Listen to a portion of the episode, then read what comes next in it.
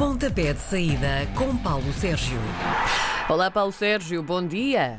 Bom dia, bom dia. Sejam bem-vindos a uma manhã horrível lá por causa do trânsito. Não se vê nada, está tudo embaciado. Não se vê nada, toda a gente a bater uns nos outros. Isto está Ui. inacreditável. É o Dia Nacional dos Carrinhos de Chão. Exatamente. Bem, vamos lá então falar do que interessa. Não que isso também não interessa, a verdade é essa, mas vá. A jornada dezassete da Liga tem uma sexta-feira de luxo, com dois jogos a envolver só equipas do topo da classificação. Mais logo às sete, o Porto vai receber o Braga no Estádio do Dragão. O Porto está a cem por cento vitorioso em casa nas competições nacionais. Pode então o novo Braga de Ruben Amorim estragar este registro, Paulo Sérgio? Olha, vamos lá por partes. A última vitória do Braga foi na final da Taça da Liga na temporada dois mil e treze dois mil e catorze, na gol da Alain, mas isto não conta porque não foi no estádio do Dragão. É preciso recuarmos dezasseis ou dezassete anos para conseguirmos encontrar uma vitória do Sporting de Braga no terreno do Futebol Clube do Porto. Foi no pós-José Mourinho, três a um, na época dois mil e quatro dois mil e cinco. Jesualdo Ferreira era o técnico dos bracarenses, e Victor Fernandes, um espanhol que passou assim muito fugazmente pelo Futebol Clube do Porto, o técnico da equipa dos Dragões. Eu tenho dúvidas que o Sporting de Braga consiga ultrapassar no Estádio do Dragão esta equipa do Futebol Clube do Porto, mas, mas já vimos de tudo esta temporada. E eu gosto desta equipa de Ruben Amorim. Gostei da forma como dinamitou a Polonense Jade aqui no estádio do Jamor, e gostei muito da semana passada da maneira como eles conseguiram ultrapassar a equipa do uh, uh, Tondela depois de terem estado a perder por um zero. Uh, foi uma segunda parte de luxo, uma segunda parte à equipa grande. E atenção a este Sporting de Braga. Mas o Porto, o Porto é uma equipa cheia de recursos, cheia de uh, competências uh, e, portanto, uh, pode ser um bom jogo. Não estou a ver, em boa verdade, apesar de tudo isto que disse, a equipa do Sporting de Braga chegar ao Dragão e vencer. O Porto, que está nas meias finais da Taça de Portugal, com dificuldades conseguiu ultrapassar a equipa do Varzim em meio da semana, mas isto é outro, é outro campeonato mesmo. Uhum. O prato principal da jornada serve-se hoje a partir das nove e um quarto da noite. É o derby de Lisboa, jogado em Alvalade. Na tabela, o Benfica segue em primeiro, dezasseis pontos à frente do Sporting, que é quarto. O Sporting pode agigantar, só não tem armas para surpreender o Benfica. Vamos lá ver. A equipa do Sporting tem vindo a crescer de rendimento, é verdade. É uma equipa que perdeu, para mim, um dos principais trunfos que tem, ou seja, o Coates não pode jogar.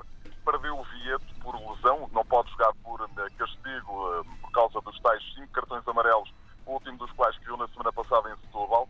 Não pode contar com o Vieto, mas tem aqui uma vitamina extra que é o facto de, e tudo indica, que Bruno Fernandes possa vir a fazer hoje o último jogo com a camisola do Sporting e quererá despedir-se com, outra, com uma vitória, portanto, quererá dizer aos, adeus aos adeptos de outra forma. Uh, o problema é que o Benfica é, para mim, mais forte nesta altura. Está mais forte, está uma equipa mais competente, está uma equipa mais sólida e, portanto, tem tudo para conseguir, em Alvalade, vencer.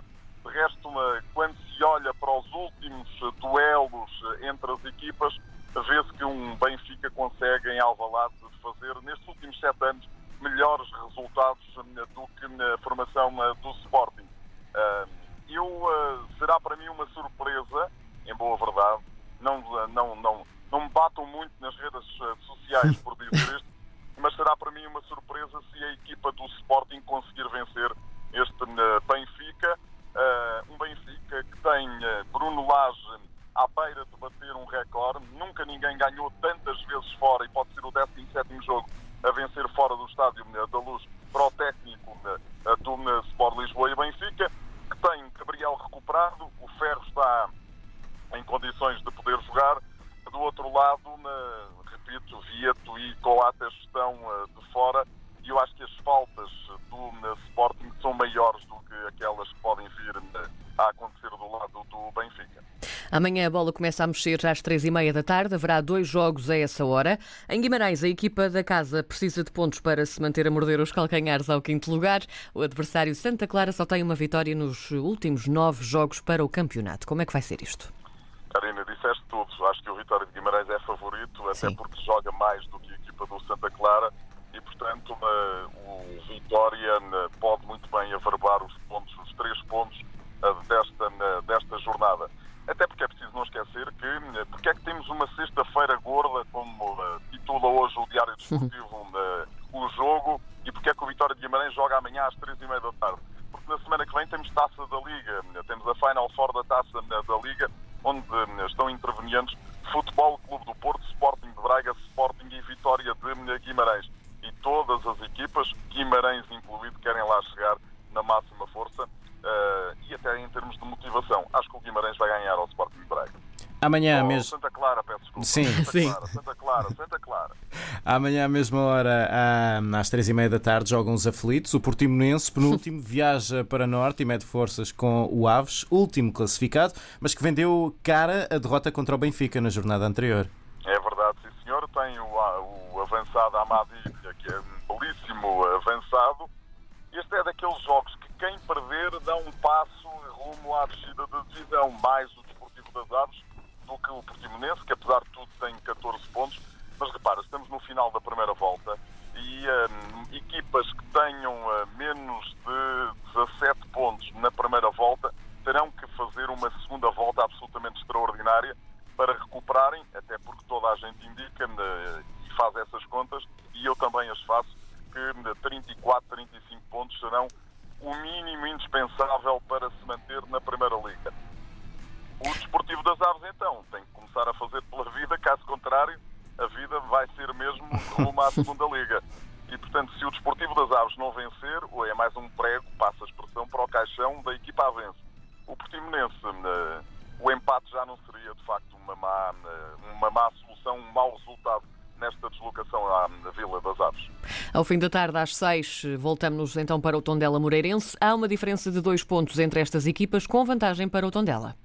Ah, sim senhor, o Tondela em casa tem aquele pequeno problema que é só ganhou uma vez e ganhou ao Sport. Sim. O Moreirense, exatamente, o Moreirense fora de portas faz bons e maus resultados e, portanto, eu acho que é daqueles jogos ou dá empate ou dá vitória da equipa caseira. O Bolenense Jade vai estrear um novo treinador amanhã às oito e meia da noite, na recepção ao Setúbal. As coisas não têm estado muito bem para nenhuma das duas equipas nas últimas jornadas.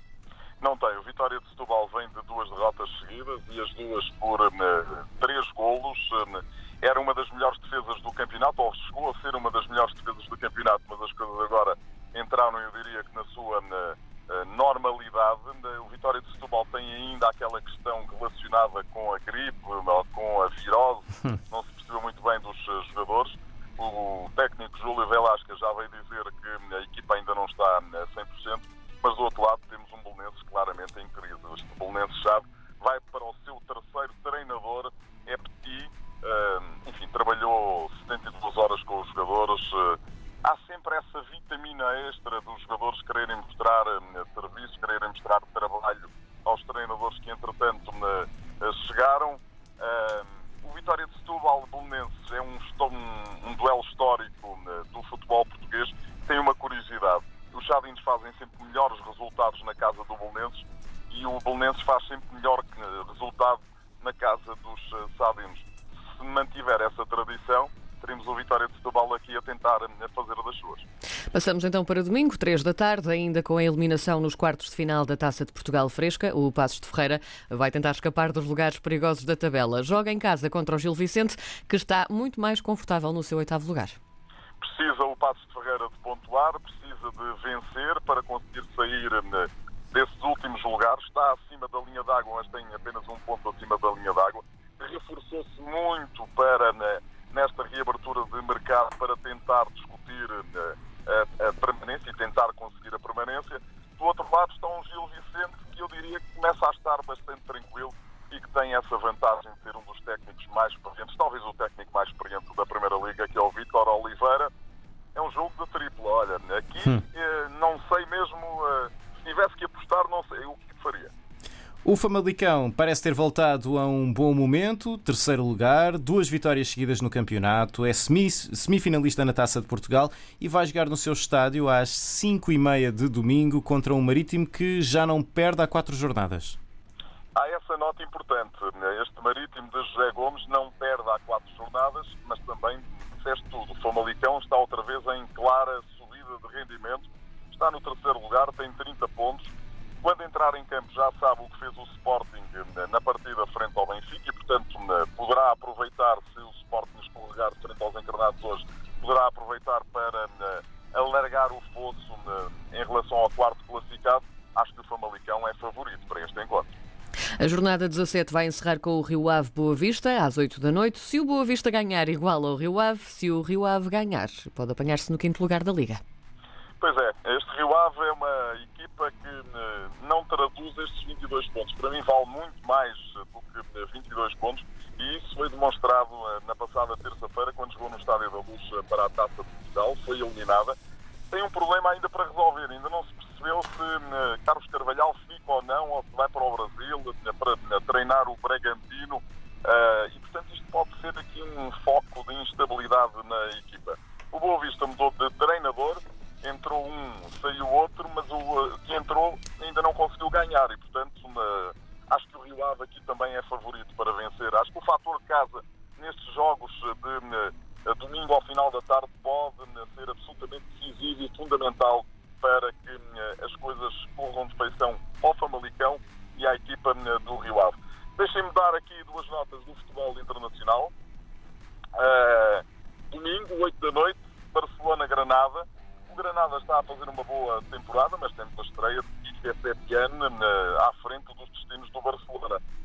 Se há, enfim, se, eu não jogo e, portanto, não sei o que poderá acontecer, mas eu acho que saiu um bocadinho o Euro Milhões ao Kike Setien, uhum. que era um treinador do meio da tabela para baixo, tinha feito um bom trabalho em Las Palmas e tinha feito um razoável trabalho ao serviço do Betis, mas saiu-lhe a taluda, saiu-lhe o El Gordo em pleno mês de janeiro, quando foi substituir Ernesto Valverde. E, portanto, aqui há alguma curiosidade para ver o que faz este Barcelona de Kike Setien. Eu confesso que não sou propriamente um grande fã de Kike Setien, mas pronto, o Barcelona tem qualidade mais do que suficiente para ele próprio resolver este problema. No domingo também à tarde, quatro e meia da tarde, o super líder Liverpool, e agora quase que me atrevo todas as semanas a trazer aqui o Liverpool, porque alguma vez os homens onde perderam, não é? Para a Liga Inglesa. Recebem o Manchester United, a equipa de Solskjaer acabou por eliminar o Wolverhampton da Taça de Inglaterra por um zero. Vamos ver, o Liverpool é favorito, mas algum dia o Liverpool vai conseguir não pontuar, não vencer na, na, na Premier League. Pode ser que seja este fim de semana. Não acredito, mas pode ser que seja. Vamos lá ver, é se isso não acontece só depois deles já serem campeões e já não precisarem de pontos para mais nada. Pois, aí, aí é mais simples. Paulo Sérgio, bom fim de semana. Voltamos bom a falar na semana. Obrigada, um beijinho.